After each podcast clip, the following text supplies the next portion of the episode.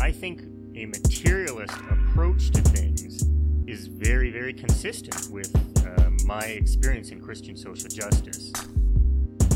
I feel like the the deeper I get into anarchist practice, the deeper my faith is getting at the same time. I would hope that you know securing means of life for all would be something all people of faith would say, "Oh yes, that's at the basis of what we believe." Those who are most marginalized know the most about the true, the good, and the beautiful. To me, it's less that I think building class solidarity is a bad thing, as much as it seems like if you don't attend to things like anti-black racism, um, that's always going to get in the way of building class solidarity. Actually, and when you go back, you find that a lot of uh, revolutionary grassroots participatory movements, the, the precursors to what you could call um, the barrio assemblies and these like you know grassroots neighborhood organizations, a lot of these were sponsored by the church. What does it mean to say that the Christian tradition is internally contradictory and there are antagonisms there and you're always uh, being faithful to some aspects and betraying other aspects. Welcome to the Magnificast, a podcast about Christianity and leftist politics. I'm your co-host, Matt Bernico. And I'm your other co-host, Dean Detloff. Dean, it's October. It's the spookiest month of the year.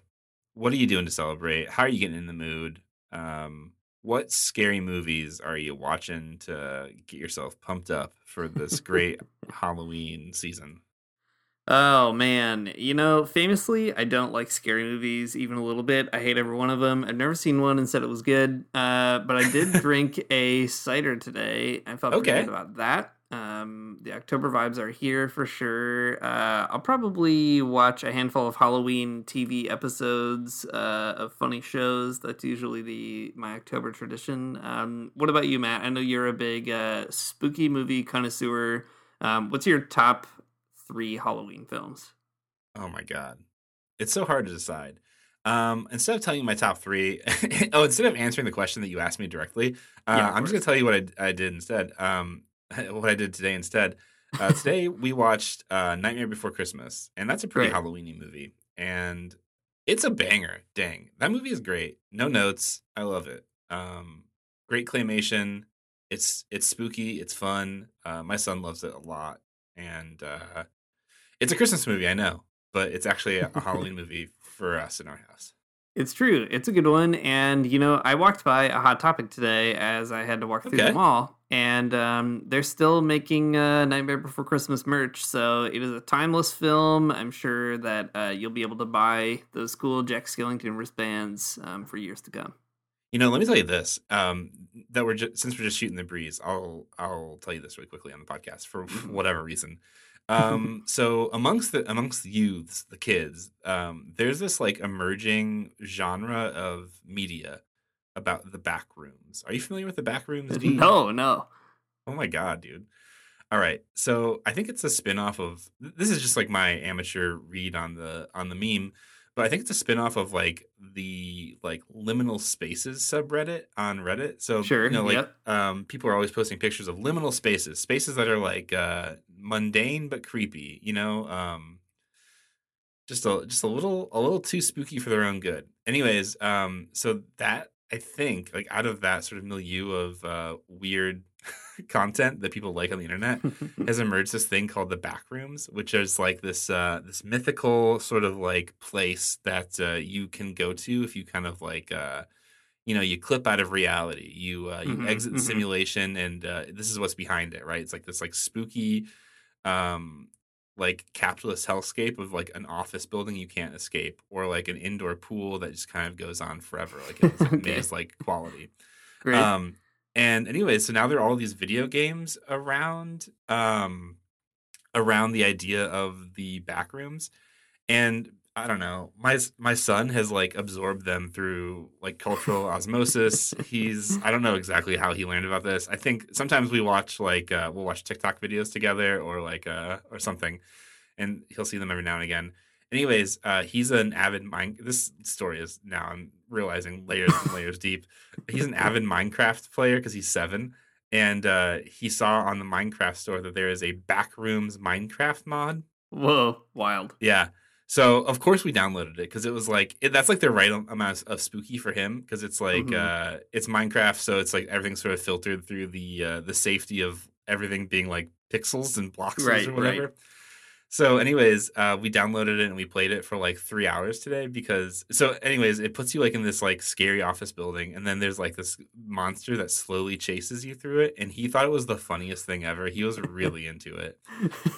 So that's been That's my that's been my big spook, my big spectacular weekend is getting into the back rooms, the Minecraft back rooms, and uh, playing this game. And he's just like, um, man, the the sheer terror and delight in his voice when he's like, "Oh no, the monster's behind us." He was just he was loving it. It was great stuff.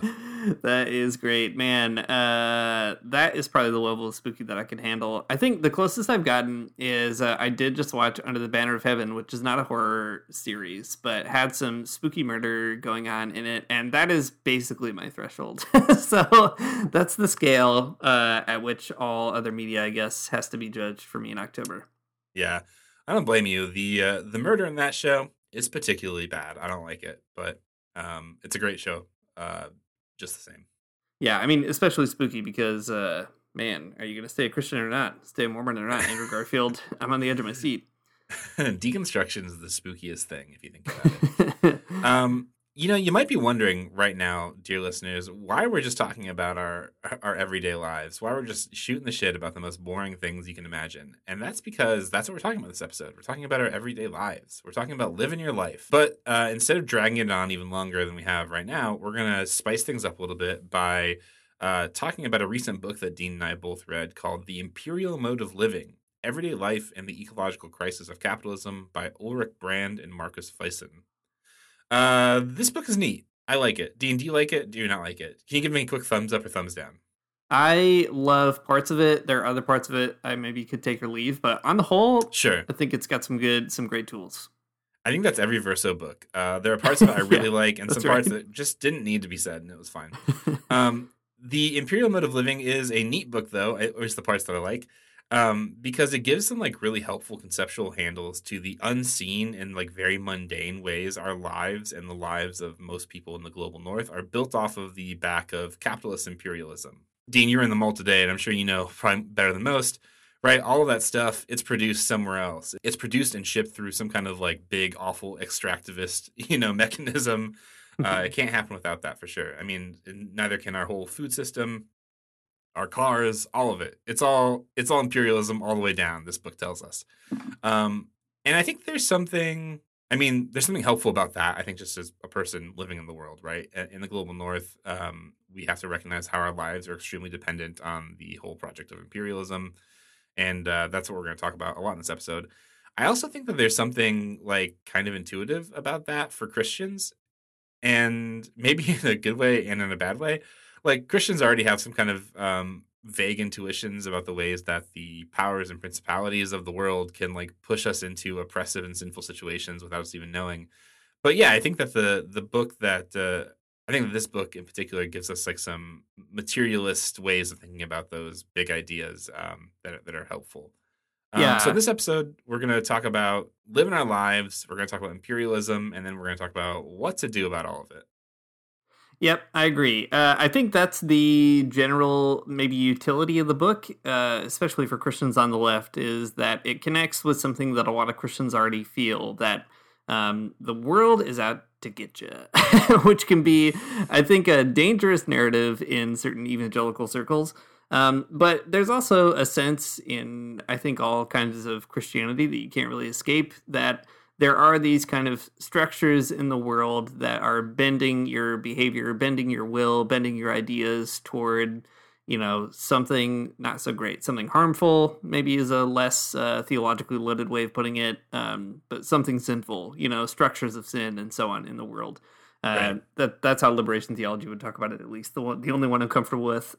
um, and Sure. uh, you know the the book is really trying to uh, parse that out in its own way, right? Talking through those kinds of issues. Uh, what does it mean to say that the world is built in this imperialist way? And there's a mode of living that comes along with imperialism that we're all sucked into, whether we like it or not. And being able to identify it and talk about it and think through how to resist it is really useful. Um, it's useful too because a lot of us probably have some uh, basic sense, if you're on the left, of how you're wrapped up in capitalism as a person living in the global north.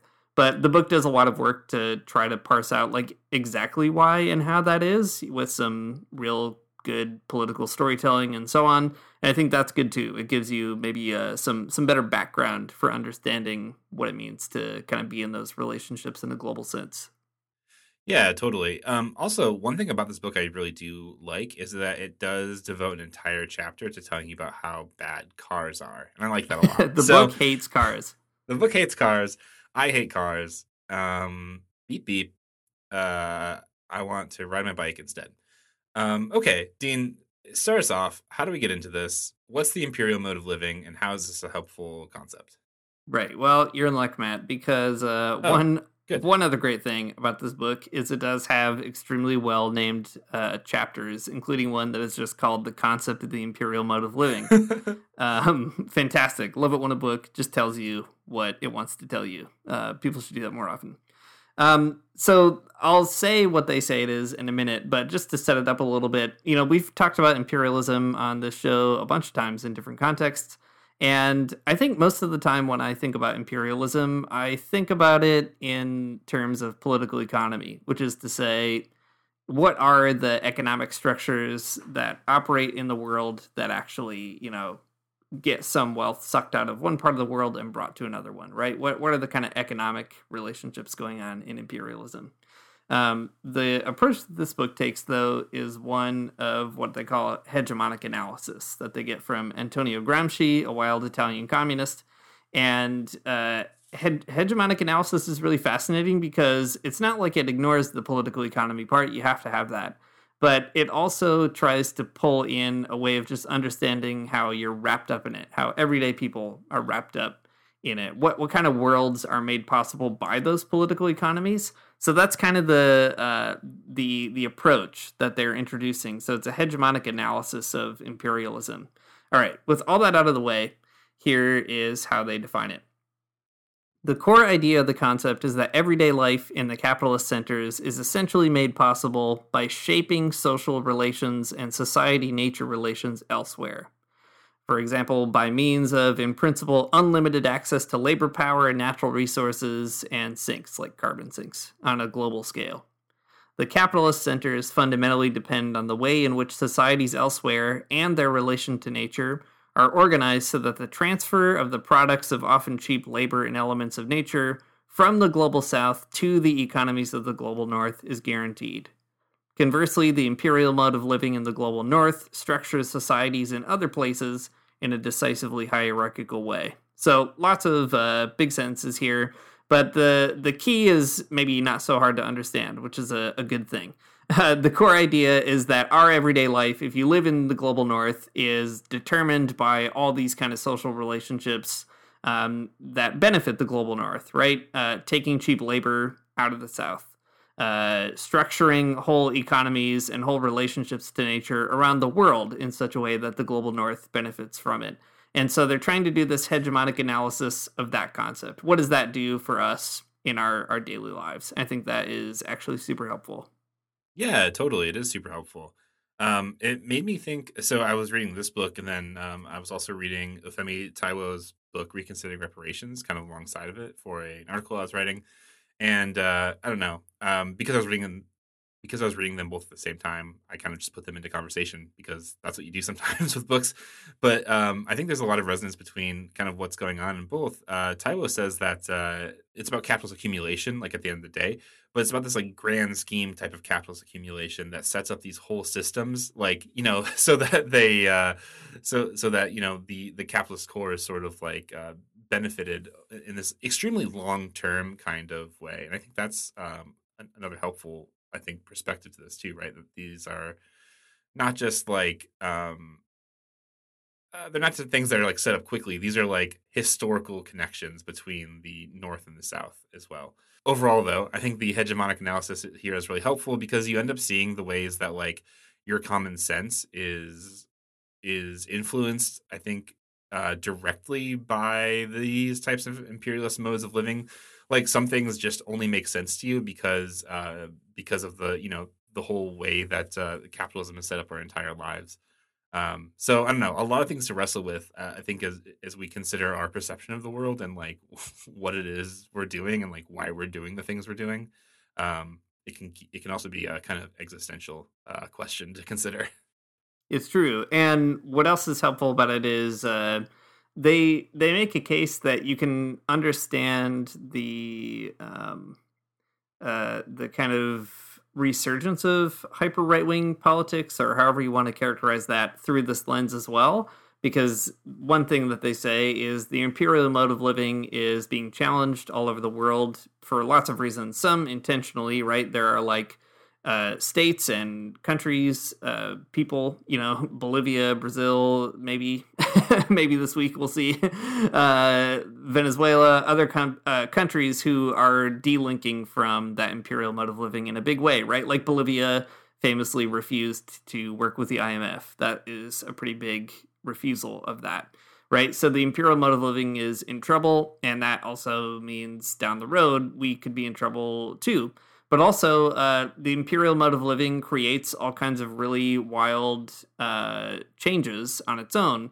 For example, um, imperialism requires kind of uh, building all these contradictions, right? Like underdeveloping some countries in order to develop these ones.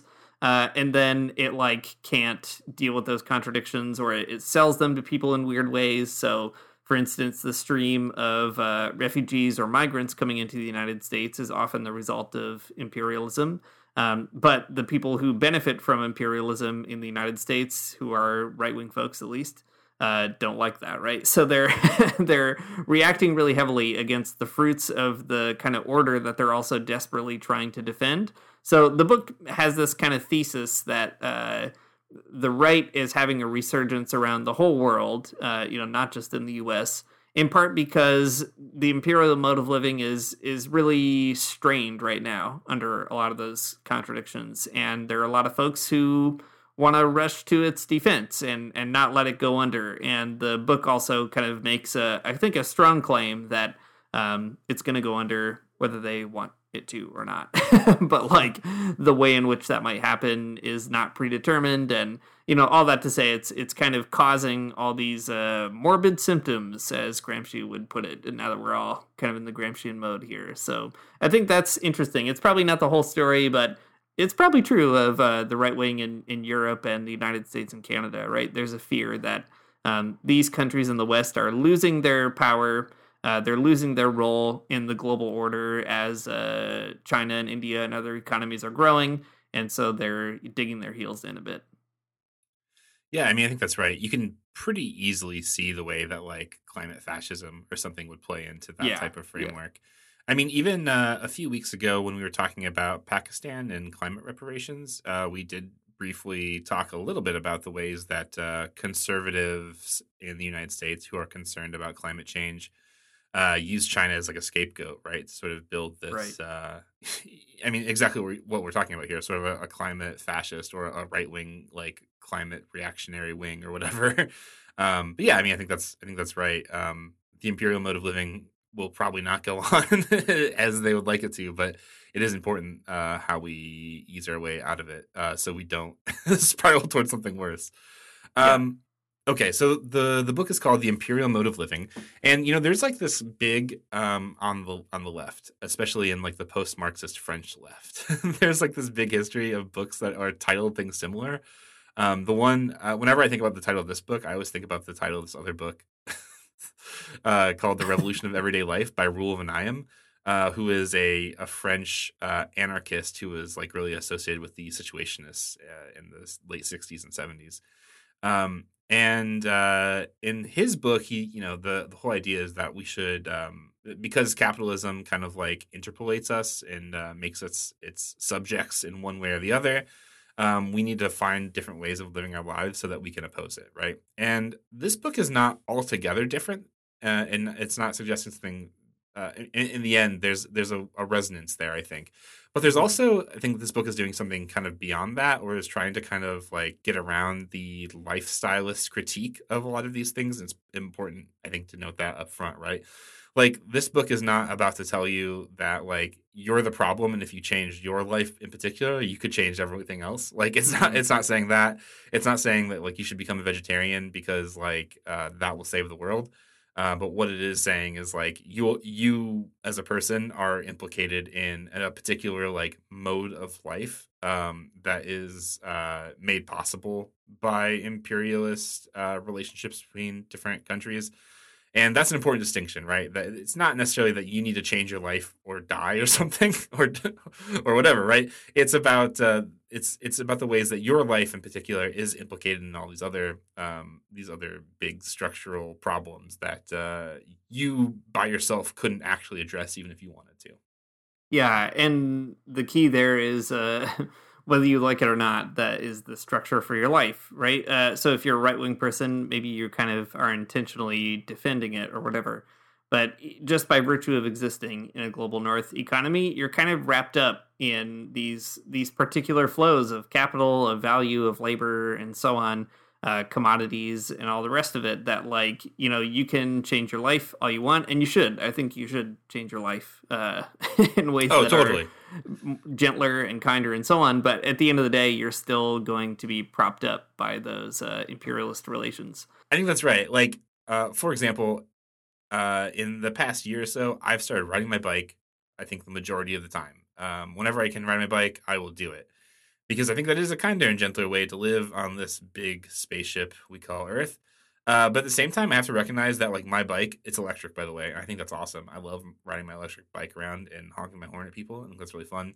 But I do have to recognize the ways that even my electric bike, as cool as it is, and like as countercultural as it is, it is still like only possible because of extractivist industries in in Latin America or or in Africa or whatever, right?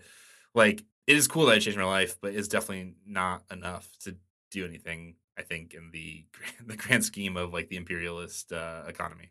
Yeah, exactly. I mean, the bike is a great example, right? Um, or like not eating meat, all these other kinds of things that we might do to um, pattern our lives in a way that makes sense, but um, or or maybe is uh, trying to get us out of those imperialist relations as much as we possibly can, but yeah, nevertheless, we're we're stuck with it. Um, one way that they talk about it is uh, the sort of dual nature of hegemony and subjectivation, as they call it.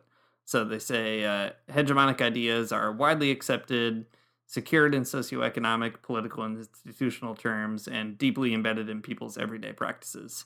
Uh, so I think that is a big piece of it, right? It's it's kind of around us um, in all the things that make our lives possible. And they also go on to say a theory of hegemony that attributes great importance to common sense and everyday practices provides an understanding of domination. It simultaneously widens the view of the subjects who subordinate themselves to domination and to the way in which they, or I guess we could say we, do this. That is, the processes of, of subjectivation through which domination produces and stabilizes itself, but through which it might also be challenged. So lots of big academic jargon there. But what they're really saying is uh, because we live in these hegemonies, these big, uh, you know, sprawling things that suck us into it. Uh, it turns us into certain kinds of, of people. There, it makes us certain kinds of subjects. Uh, but at the same time, we could try to maybe recognize those processes of subjectivation and also do our best to see that as a point of, of resistance and kind of changing our subjectivity, changing the kinds of people that we are. And I think that's also maybe a good way to bring the Christianity piece into the conversation, right? Like, mm-hmm. Christianity, for better and for worse, is is kind of that. Like it's a it's a big hothouse for growing particular kinds of people. Um, good ones and, and and not so good ones. Uh, you know, good kinds of practices and bad kinds of practices. Um, in the mid two thousands, uh, when we were both in school, there was kind of a, a trend um, in some, I think, pretty conservative Christian circles to talk about Christianity this way that like it has this kind of formative quality. And we've talked about it a lot in the show in the past. Um, but the idea is that the church is a kind of discipline as opposed to the discipline of the world. And I think that conservative way of putting it is not so good. But it does kind of hit on something that is true that Christianity does create these different processes of making you a certain kind of subject And you know, some Christianities are kind of hand in hand with the imperial mode of living. Like they're they exist in order to uh, participate in that imperialist hegemony and kind of make you a good Christian imperialist as well. But I think there's other ways of thinking about how Christianity can kind of interrupt that process of making you an imperialist subject. You know, like it puts you in touch with the poor, it puts you in touch with the global south, with other people in other parts of the world.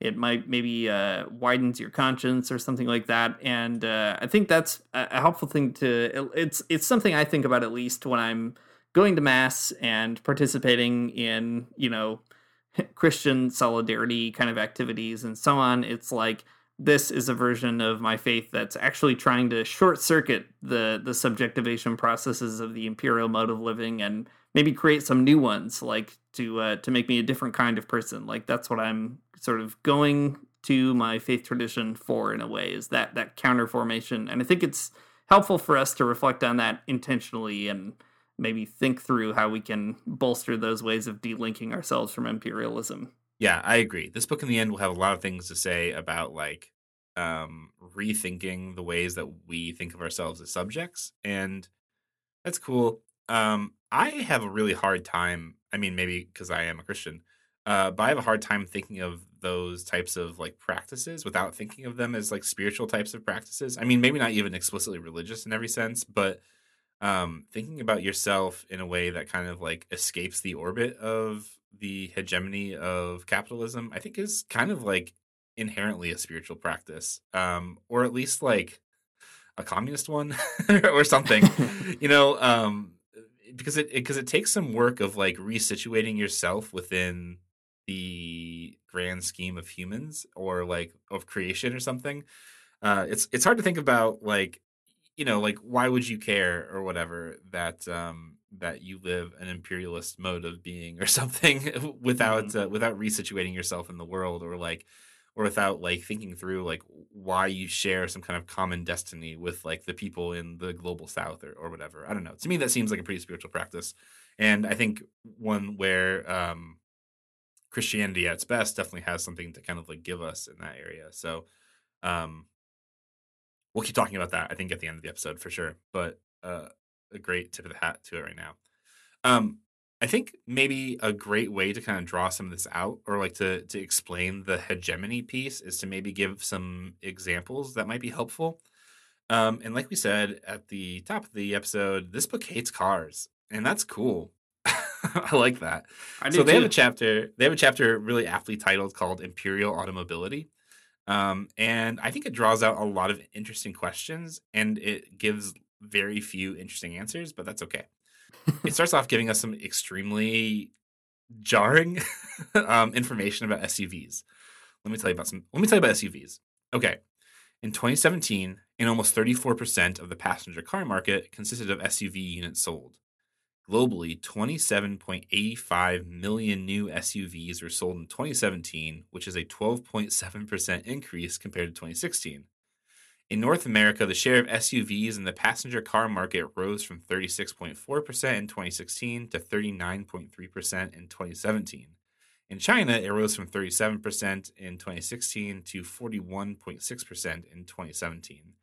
Okay, so this is an important um, an important factor, uh, or at least that's what the chapter wants us to believe, and I I do believe it. So SUVs are on the rise, and that's a problem. Um, SUVs be, are on the rise, and that's a problem because SUVs uh, are more environmentally intensive to make. I mean, it requires more extraction, it requires um, more exploitative labor power uh, you know, it requires more fossil fuels. Honestly, I mean, like you can't have an SUV un- unless it's completely electric without a whole lot of fossil fuels. And even if it is electric, then maybe the plant that's charging it up runs on coal or whatever. I don't know, man. But like, all I'm trying to say here is that SUVs are are not a carbon neutral kind of thing in the world. Um, the the chapter goes on to argue though that the all terrain vehicle and SUV boom is a great demonstration of the imperial mode of living and its trend toward deepening and universalization. SUVs are extremely resource and emission intensive.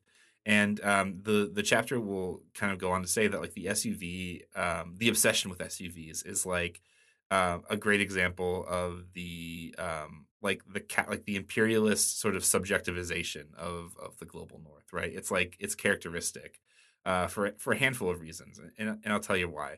Um, but before we get there, Dean, I don't know what what do you hate about cars, just as a person. Before we get to why they hate them, what's your what's your big problem? Yeah, man. I mean, what's there to like? Honestly, at the end of the day, um, they're big, they're loud, they're fast. They will kill me if I don't see them. Um, and I don't. That's one thing I really don't like about them. I don't like their ability to kill me if I don't see them. Um, One hundred percent hate that. I hate how they Yeah. do almost kill me a lot. Huge bummer. They um, they ruin our cities because cities are designed around cars. They uh, they ruin our ecosystems. Um, they make deer confused. Uh, just all all in all, uh, an awful blight on the planet. Um, you know, in media theory, there is all kinds of literature about cars. Everybody hates them for all kinds of very weird reasons. Uh, but one really fun discussion of cars in uh, I want to say it's either Peter Sloterdijk or Paul Virilio. I can't remember which one, but probably both of them say it. Uh, they're talking about like the subjectivity of a car. Like, what does it do to you? What what kind of like when you're driving the car? Who are you? And the sort of conclusion that comes through is that uh, the car is like it, it sort of um, it barricades you against the rest of the world, right? It's the ultimate private sphere in which you're completely disconnected from the public. Uh, you have no relationship to those outside of you. And I think that is just true of my own experience driving a car, right? Like, I'm an angrier person uh, when I drive a car. I'm tuned out. Uh, I'm not really sort of invested in the world around me, as opposed to like if I'm on the subway or a bus or whatever, um, you know, in a public space that is moving around in public transit. Uh, even though I'm getting faster from one place to another, and even though there are, you know, all kinds of challenges with uh, all forms of transportation, I guess uh, it's a more social way of being. So I think cars, they're bad. They'll they'll kill you, and they're fundamentally antisocial uh, things. Yeah, man. You know what I hate about cars is that they'll kill you. And also, what I hate about cars the most is that people drive them. I think that's the worst part. Oh, agreed. Man, I whenever I ride my bike, um, and I'll like uh, somebody will nearly kill me because they just like go through a stop sign because they were looking at their phone when they were driving. It Mhm. makes me so mad, like irrationally so. I don't like it. I mean, think it's, it's, bad. pretty rational. I think it is pretty rational. I mean, but I'm like, I get really angry. Um, and uh, yeah, it's cool. My son rides in the back, and we both yell at cars, and then uh, we honk the horn at them, and uh, they don't even know we're there. So what do they care? Um, man, also, you know what I hate? Sorry, just kind of like going off on a tangent here, but um, I see people just like dropping like trash out their window constantly. Like, why? Why Mhm. would you do that? Mhm. Uh, it is because you're you think of yourself as an individual that nobody could possibly see you. You're uh, you're hidden away in your car. You're inscripted into the the private army of car drivers, and uh, That's no one could possibly uh, uh, bring any reproach upon you. So you just drop your your Big Mac wrapper out your window. Man, I hate it. You know Okay. what? Uh, one Yeah. one kind of thing that we've used in the past on the show to figure out what would Jesus do is could you imagine him doing it? And I can't imagine Oh. Jesus driving a car. No, never. No, he could Riding ride on a donkey. Yes. He could ride a bike. I could Christ on a bike. You know, people say it. It's an expression. exactly. Yep, I can see him on a subway. I can see him on the bus. Cannot see him behind the wheel of an SUV. No way. No way. Listen, if Couldn't you're do it. listening to this podcast in an SUV right now, sorry, but uh, God does want us. To, we are not going to have SUVs in the kingdom of God. That that's what I that's what it comes down to for me. And you know what? We should make that a bumper sticker. it's great. Uh, slap it on the back of your SUV and watch people be confused. Um, okay, so um, Ulrich Brand and Markus Wissen, uh, they say that the SUV driver could be understood as the automotive subjectivity of neoliberal capitalism. A great claim. I love it. The polarization between insecurity and security, as well as between superiority and subalternity. Some needless jargon. A contrast heightened by uh, driving SUVs on the streets corresponds to a growing social polarization as well to the neoliberal diffusion of market and competition based mechanisms in all social sectors. Instead of simply corresponding the car and the subjectivity of its driver to embody each other, thanks to its material qualities, the SUV the SUV intensifies the very social relations shaped by competition and recklessness, of which it's of which it is a product. It does so by producing the corresponding form of subjectivity. So um, the argument here, I think, is really interesting, right? Um, SUVs uh, are a materialization of a particular type of subject of neoliberal capitalism. Someone who is individual, who is always competing with their neighbors, right? You got to have even a bigger SUV than them. You got to even have a faster one. You have to have an SUV that drives itself or whatever. Um, and also, uh, I do like the phrase uh, "is shared by its competition and recklessness of which it pro- is a product," which is great uh, because they are reckless. Um, it's interesting because there's this like uh, they draw this out kind of throughout the chapter that an SUV is uh, a popular automobile because it seems so much safer than other cars um, Mm-hmm.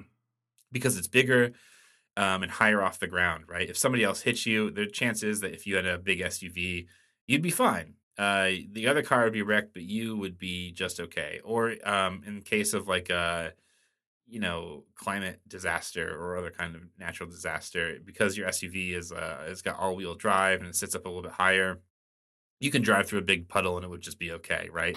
it's like there's a sense of like uh, safety in your individualization in there. Um, but something else they point out that's really interesting is that SUVs are safe as long as SUVs are safe, but not if everyone else is also driving an SUV, Right. Um, which is pretty funny. So you know, it's about uh, they they embody a sense of like protection, um, but uh, but also like uh, extreme haphazard toward other people, which I think is uh, it is a great uh, explanation of uh, of neoliberal capitalism. Right? It's you're trying to do something uh, good for yourself. You're trying to be a person who like can't be culpable for whatever uh, ill will befall you, but like at the end of the day, you're putting everyone at risk because you're trying so hard. Yeah, it's true. Uh, you know, I think it's helpful that they have a whole chapter basically on the car and what the car symbolizes in uh, the imperial mode of living. Um, we could definitely do the same thing with all kinds of other stuff, right? Like, uh, Totally. I don't have a I don't have a car, but I do have a smartphone. Um, I wear clothes, right? All kinds of things. Um, all the commodities that you can buy, all the things I walked by at the mall today. Um, the big hot topic, uh, Nightmare Before Christmas merch. Uh, it's all made by folks in other countries for the most part.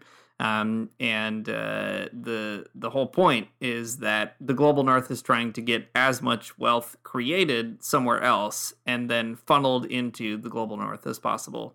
And I think it's important to kind of see that as the real piece of this as well, right? Just by virtue of like, if I go to the mall and I buy a new pair of jeans or something, like at point of sale, if you're a person who's completely normal, doesn't think about any of this kind of stuff, political economy and so on, at that moment, like you're just buying a new pair of jeans, right? And you're being a regular person. Probably everybody I walked by at the mall had no real kind of thought about it, um, you know, about what they're buying for the most part.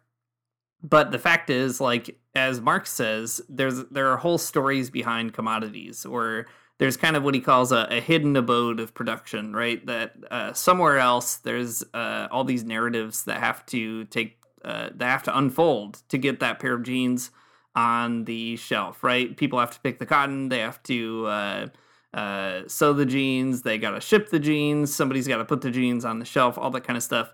And uh, when you live in the global north, because most of our commodities are filtered to us from the global south, uh, our everyday way of life, our everyday way of being is just uh, whether we like it or not, uh, whether we think about it or not, it is reliant on work being done somewhere else, right? And uh, it's reliant on the global north even uh, shaping the way that other economies or whole kind of societies work. It, it's uh, we we shape the everyday lives of other people so that we can live our lives in these particular ways. And I think that's really a, a useful bit of the book, right? Whether it's cars or some other commodity, um, we're kind of like uh, ingratiated into this way of being in a hegemonic way. And isn't that spooky uh, for this October? that is that, that is the spookiest thing I can imagine. Um, a minute ago, you mentioned the other people walking around the, the mall. Uh, they're normal because they aren't thinking about all these things. And I think that's actually, right. I mean, um, while maybe condescending, it is also an interesting and probably helpful way to think about it. Uh, in the opening of this book, uh, the the authors say that uh, normality is produced precisely by masking the destruction in which it's rooted, and I think that's actually uh, the whole point, right? That's that's um, that's cultural hegemony in a in a nutshell, right? Nobody thinks of the ways that their pants are made or like the way that society is built around cars or whatever because like that's the whole point of of hegemony, right? The the question is like stupid if you ask it out loud. Mm-hmm. People will be like, "Why would you bother?" I don't know. Sorry, they're cars. We why are why are cities built in this like this really bonkers way so people can barely walk across the street? Uh, because we all have cars. We all have two ton like metal death traps that we have to like shuffle around the the streets. Like that's why. Duh, idiot. But like uh, that's the that's the problem, right? That uh, we can't even see those things as uh, as as actual questions, or uh, if if you bring them up, you're like a weird crank. Um, and uh, it's true, I'm a weird crank, but I'm also bringing them up, and I think it's important. uh, to to maybe draw And- this point. Oh, go ahead. Yeah, you know, well, just one piece about that is like also you shouldn't have to think about those things at the end of the day, right? Like, Wouldn't it be um, cool if you didn't? If, it, yeah, if it- like it you had a government that was just like gonna do it, just kind of figure it out for you. Exactly. Like it sucks that you have to think twice about buying a pair of jeans. I hate that. I obviously I'm thinking about this because I do need to buy a new pair of jeans and I'm like agonizing over it. I was walking through the mall today being like, "Dang, I hate how many jeans are in this mall." I, you know, I don't know if anyone else feels this way. I I find like a lot of extremely weird thoughts come to me when I walk through a mall. Um I think we mentioned this on a past episode or maybe the walk-in, but um like whenever like a pixar movie comes out i'm always like oh man how many like lunchboxes are they going to make from this movie alone what a weird thing uh today when i was walking through the mall i was trying to think of like how many pairs of jeans are like in the mall today like what an extremely weird thing to think about. But you know the fact of the matter is we live in an economy that doesn't actually have to have like an efficient answer to that question and uh, doesn't have to ask where they come from or what happens to them when they don't get bought and they you know get moved to clearance and nobody buys them on clearance. Like where do they go? Like all those kinds of things like you just don't ha- uh, they don't occur to you or, or they shouldn't have to occur to you. And Right. uh, man i just want to live in a world where i can buy a pair of jeans and not think twice about it Man, I wish I could remember off the top of my head, but remember that story? Um, I think it was in the Guardian a few months ago, but it was about the like there's like a desert in Chile where all of Yeah. the um like the clothes go that don't get like um you know they don't get through customs into other countries and how Mhm. there's just like piles of clothes sitting in the desert. Man, Yeah. I was whenever I'm out somewhere and I do like I'm shopping for clothes, I think about how many other like how many of the same pairs of pants are sitting out in that Chilean desert. Um, for free for free exactly. I could go there. Give me a plane ticket. Um get some great deals on jeans. Uh to drive this point home though about cars uh not jeans. Um man wouldn't that be wild this chapter was about jeans though uh, to drive this point at home about cars, uh, the authors say that the automotive subjectivity considers it natural that children can't play in the streets where moving cars endanger their lives and parked ones take up their space for play. That cyclists are pushed aside into impassable strips of lanes on footpaths and pavements where they come into conflict with pedestrians and are forced to zigzag between advertising pillars, trees, and parking meters. And that pedestrians line up in droves at traffic lights to let a wave of cars go by, enduring their noise and exhaust fumes without complaint. I love this because it is like maximum cranky. Um, but it's also like actually a really good point. Like, why do we do this? Like, um, by my house, there is a big, busy street that is awful to walk across. It is uh, four lanes of traffic of people going like 45 miles per hour. And it is like objectively stupid because people live here. Man, what are you doing? Why? Like, all these people live in the houses everywhere around this in every direction. There are no businesses. There's just like only only people living here. And like people can't even cross the street. I mean, there might there actually there's a coffee shop that's down the street and it's like um it gets like so so much little traffic because like people can't actually even park in front of it, right? There's no there's no place Mhm. to park because there's so many cars. It's just like what are we doing? Like this is not a society designed for people. It's one designed for cars and it's bad. It's true. You know, uh, I think, I don't know, cars are complicated. The politics of them are complicated. Uh, it's very easy to say all this if you live in a city, for example, public transit. It's a lot harder if you're in a rural or remote area. But even there, uh, cars are so weird. Like, um, so I'm from a really small town in Michigan, and now I live in a big city in Canada. And when I moved to the big city, I found myself walking all the time. Um, like, if something is a 30 minute walk away, I just assume I'm going to walk there for the most part. Uh, and apart from that, I'll take transit. So when I go back home for Christmas or holidays or whatever, it's so wild because my family will be like, "Oh man, I'm sorry we don't have like a car for you, or you don't have a car, or whatever. Um, why don't you just hang out at home, and then like we'll swing by for work, we'll pick you up, we'll like drive you wherever you want to go." And I'm always like, I don't know, like you can walk across probably my entire town in like 30 minutes. So it's like, if I want to go to the coffee shop, I'll just walk there. it's like not a big deal. Uh, but, you know, it just doesn't occur to anybody because everyone just has a car.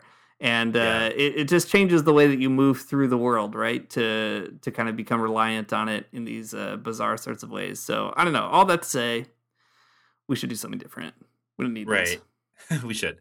Uh, the chapter does end with some, I mean, not really strongly worded recommendations, but it is just like uh, we should actually start having questions about like what does it mean to be mobile in a space, and I think that is probably a pretty good direction to head.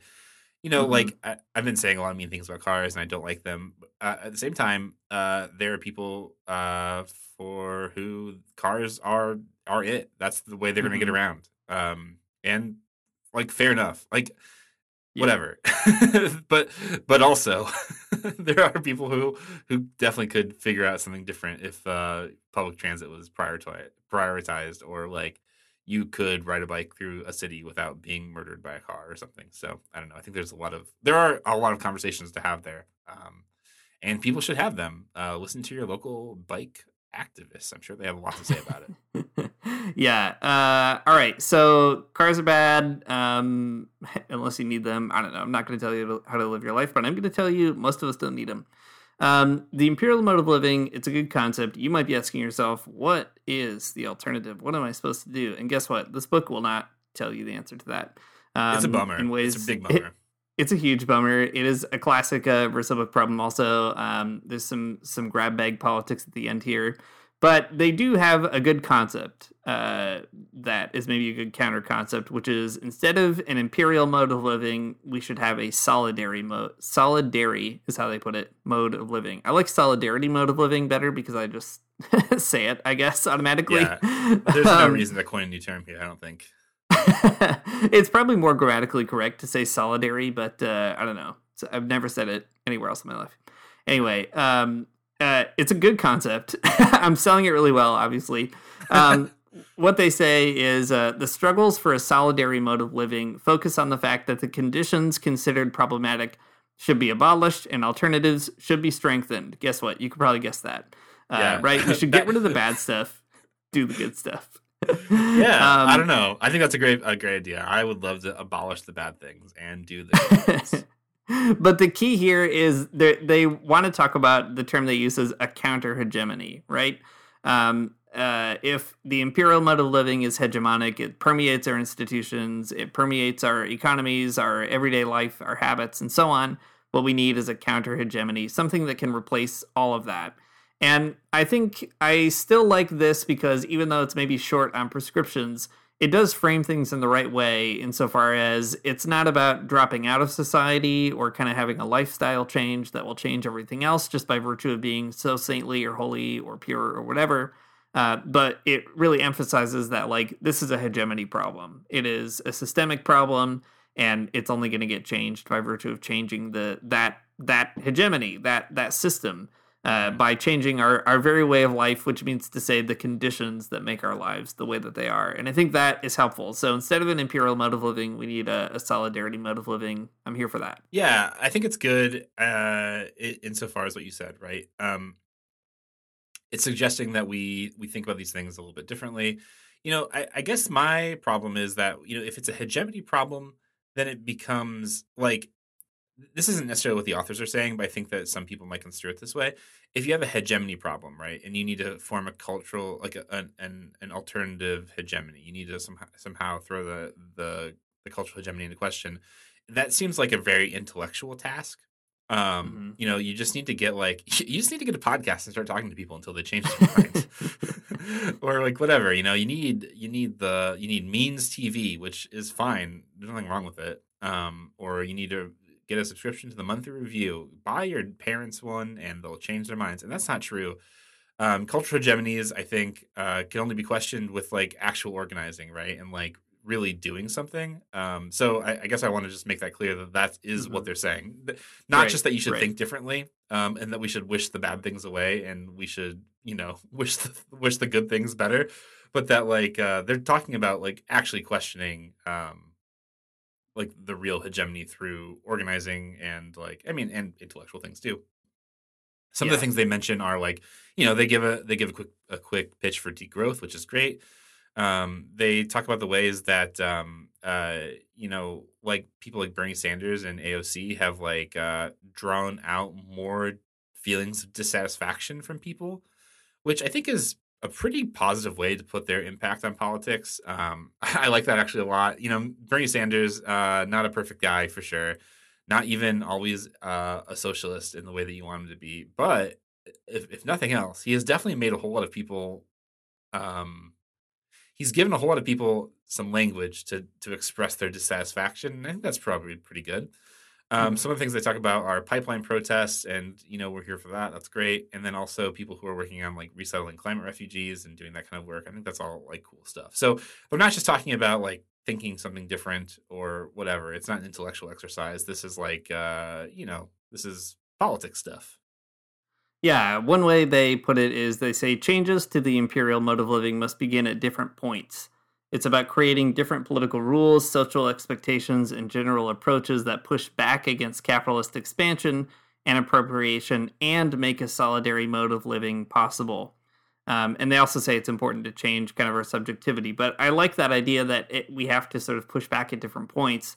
You know, I used to teach this class on Christianity and prison abolition, and the beginning of the class was really trying to drive home uh, the weight of mass incarceration and like why is it the way that it is? And you know there's so many gifted people like um, angela davis and michelle alexander and others really talking about like uh like prisons are not just places people go they're like ingrained in our culture right? There's tv shows like cops there's uh, law and order all this kind of stuff that makes cops into heroes and criminals into bad guys and you know it's it's like our whole world's organized in such a way that we think prisons are natural and necessary and uh, i remember like i had a few students always when i would teach that class who would be like i'm so overwhelmed by how bad prisons are and how impossible they seem to uproot and that is probably the right reaction to have.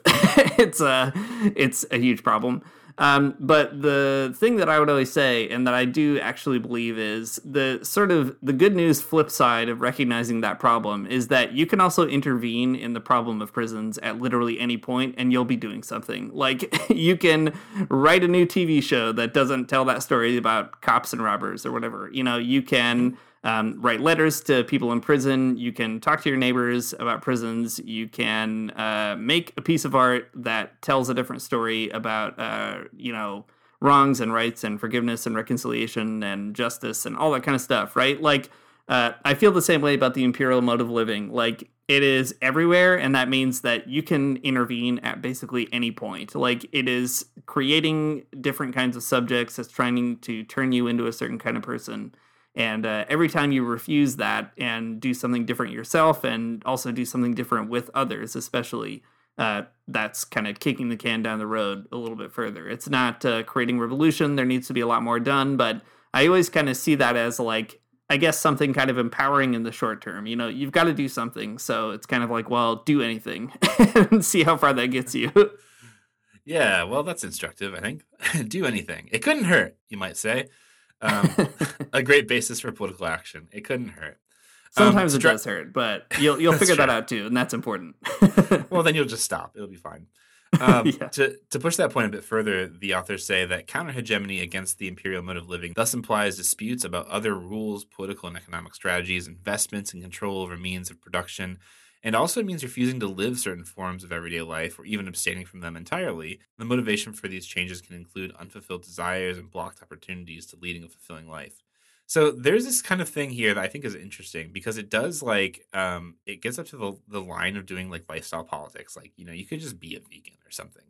Um, which I'm not, but uh I'm a vegetarian, that's good enough. Um, but I think the the thing here that's in, that's interesting is that like um creating a counter hegemony against, you know, a big idea like uh neoliberal capitalism. Uh capitalism in general. It doesn't have to be neoliberal. um it, you know, you can pick up all of these different places to sort of raise disputes. And to me, like, okay, like riding a bike in and of itself, right? That's not raising a dispute. That's just like riding your bike. And that's cool. Riding your bike is great. And there's something to be, it's like to celebrate about that. Nothing wrong with riding your bike. And there's lots of like great reasons to do it, even if it's not a political thing to do.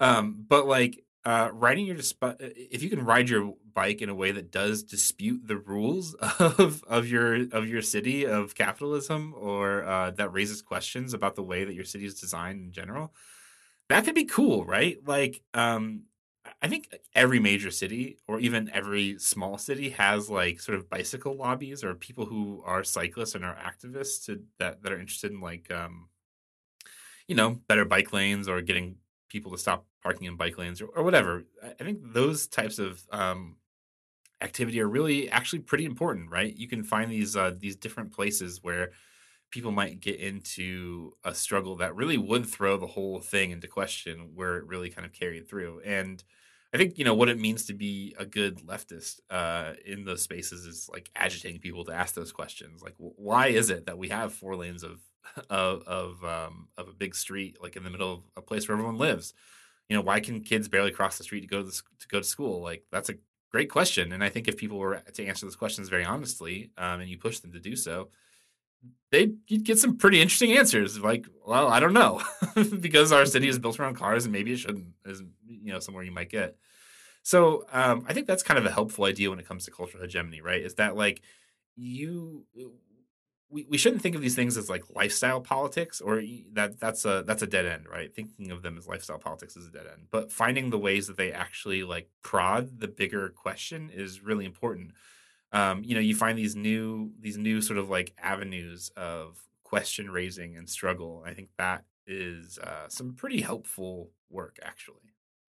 Yeah, I think too, this is maybe a good place to think about churches as really unique places um, for all kinds of reasons. Like churches play major roles in establishing hegemonies. Usually they uphold them. that is what they tend to do, whether you're a feudal lord or a capitalist boss or whatever. You can typically rely on the churches to hold you up. But uh, churches also have all these really fun and subtle ways of structuring our everyday life. Like they are the places where we meet other people in community.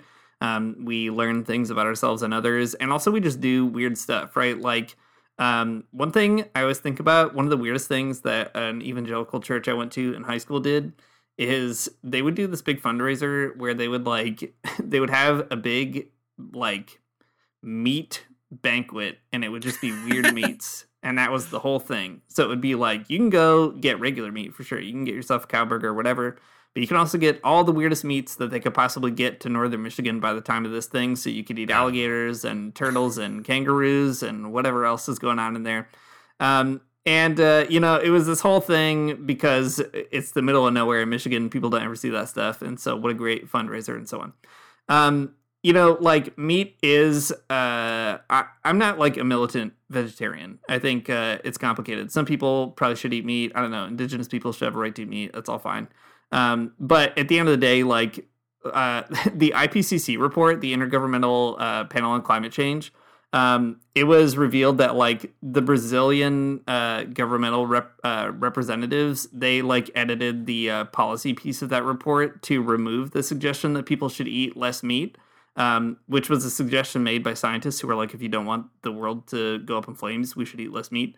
Uh, Brazil removed it because meat is uh, a major export out of Brazil for global North consumption, and like especially at McDonald's. Yeah, exactly.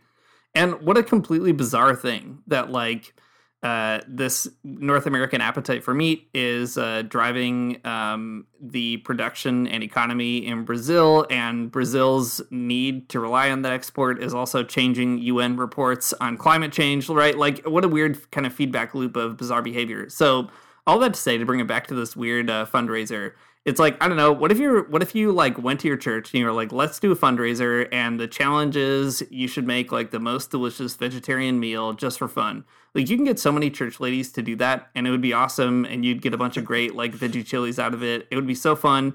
and uh, and it would be producing a counter hegemony, right? It would be poking holes in that kind of uh, obsession. You should do the exact opposite of what this evangelical church did. Uh, figure out how to have this great vegetarian cooking contest. It's just you know churches are such unique spaces for like people to do something different, to expose each other to different things, to challenge each other, to do different things in mundane ways. And uh, I think they're they're untapped resources when it comes to uh, countering the imperial mode of living. Uh, we should we should tap into them creatively. Oh, you guys want the weird meat? Well, let me tell you about black bean burgers. the weirdest meat of all. that's right. Yeah, that's totally true. I mean, I think there's a lot of different uh, sectors of life that can fall into this kind of category. You know, that is uh, political, but maybe you don't think about it as such or something. I don't know. I'm thinking of. I mean, as a as a vegetarian in particular, also not a very militant one either um, I was thinking about uh, whenever you whenever you do raise those types of questions with people um, about you know the the ethicalness of what they're eating. Um, people don't like to talk about that, and I understand why. I mean, there's a lot of it is complicated, like you said, Dean. Um, but people will often cite, well, you know, what about the what about the farm workers that are like uh, that are embroiled in like the unethical production of vegetables or something in this country? And I think that's a great question. Like, hell yeah, yeah, exactly. um, just the other day, uh, uh, farm workers in California. They um, the the California governor signed a, a bill into law, and now um, California farm workers can unionize via card check, and that's awesome because uh, farm workers in the United States are not covered by the the National Labor Relations Act. So it's like, I mean, even that I think is kind of an interesting place to like prod people about the uh, the production of their food.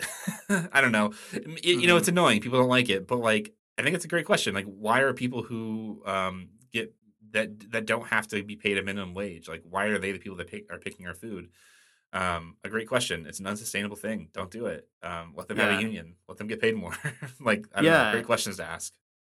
Yeah, and I guess maybe seeing Christianity's contribution so much on this podcast, I think we're always looking for ways of being like, what's the radical Christian interpretation of this or that thing that will kind of draw Christians into the struggle or whatever. And I think we should do that. Um, but it's important to really think through materially what did churches do? What are churches for? What are Christians doing? And so on. And something I really love about my job um, at Development and Peace is we talk a lot about uh, what people do at the parish level and because it's a Christian solidarity organization, every year we do these campaigns and people kind of bring this educational content and other things into their parishes. And like it's a wild thing because if you're a DMP member and you go to your church, like at some point during the year, someone, me or somebody else, is gonna like talk to you about, I don't know, like what our partners are doing in the global south, right? Like resisting um, let's say a big Canadian mine in Peru or something. And like you're going to take that information and take it to your church. And at the end of mass like you'll get up there and give a spiel about that. And like a bunch of people who are completely normal right? A bunch of people who are ingrained in the imperial mode of living are at least for like five to ten minutes gonna have to think about the fact that canada has the most mines headquartered in this country out of any other country in the world. And like where else would they ever hear that? And what other context would that be put in the sort of uh like milieu of because we're christians we should care about this right? Like churches are such unique spaces and they're really fertile ground i think for building that counter hegemony and for really connecting with uh you know the what is what do the moral commitments of our faith call us to in a material way and how can we uh use those communities and spaces to to poke holes in the hegemony of imperialism i think we need to be more creative about that yeah, totally. I mean, the Catholics have you, and that's great. Um, I appreciate I appreciate that you're doing that. I think also like mainline Protestant Christianity, I think is such a like is such a fertile ground for this kind of thing because first of all, nobody goes to church. Um, you know, uh, church attendance among like mainline Protestant Christianity is is always trending downward because who wants to go to church when you can go to brunch, uh, especially when Christianity is like, you know, stupid and bad and it's made your life awful. But like uh all that say, like mainline Protestant churches, like if you go to one and uh, especially like more like liberal denominations and more progressive uh, congregations specifically, if you go to one and you show like an interest in being there, like dang, you can you can rise to the top so quickly, and you can like make people ask these Mhm. questions. And uh, I don't know, maybe you should. Uh, the Young Lords did it. They occupied a church. Maybe you could go and uh, just get on the vestry. You know, that's what I'm trying to say here. Make people really like right. uh, ask these big questions though, because uh, no one's doing it. So you could do it. That could be your that could be your thing or not. But I'm just saying, um, you could go to church and it could be a radical thing if you wanted it to be. Yeah, exactly. Um, so there you have it. That's the assignment. Uh, the imperial mode of living, it's bad, but uh, you can um, contribute to stopping it by going to your church, um, having the big vegetarian chili cook-off for fall, and uh, and I can't wait to see the pictures. That's right. I mean, the vegetarian cook-off, you can go feed people, let homeless people sleep on your steps. Who cares, man? You could do something though, and, and start making all the church people think about it a little bit more. It'd be great. Thanks for listening to the Magnificast. If you like what you heard, I can't wait to hear about your big chili and what you're gonna do at your church to give all these old folks um, making uh, making these great veggie casseroles and so on. Um, you can also support us on Patreon at patreon.com slash the Magnificast. Um, you can support us there at two bucks or more and get a great invite to our Discord where we talk about all this stuff and more um, and probably share great vegetarian chili recipes, I guess, this fall. Um, you You can know we're going to al- for sure. yeah, I got a good one. Especially after this episode, I think it's gonna have to be a thing. Um, uh, let's see, what else do I have to say? Oh, our music is by Amaryah Armstrong, and our outro is by the Illogical Spoon, and we'll see you next week.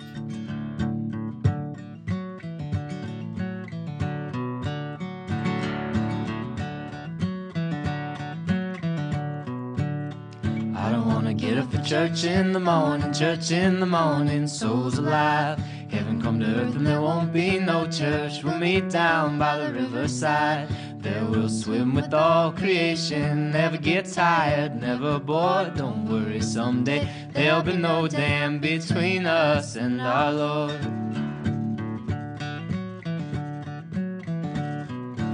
Jackson, you keep your hoods up. You keep your hoods up and you stay up late.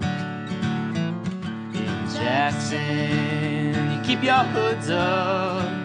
Well, you keep your hoods up and you stay up late. Oh, don't mind a cold night, but we might mind if you leave too soon. So come on now, it's still early. At least I would I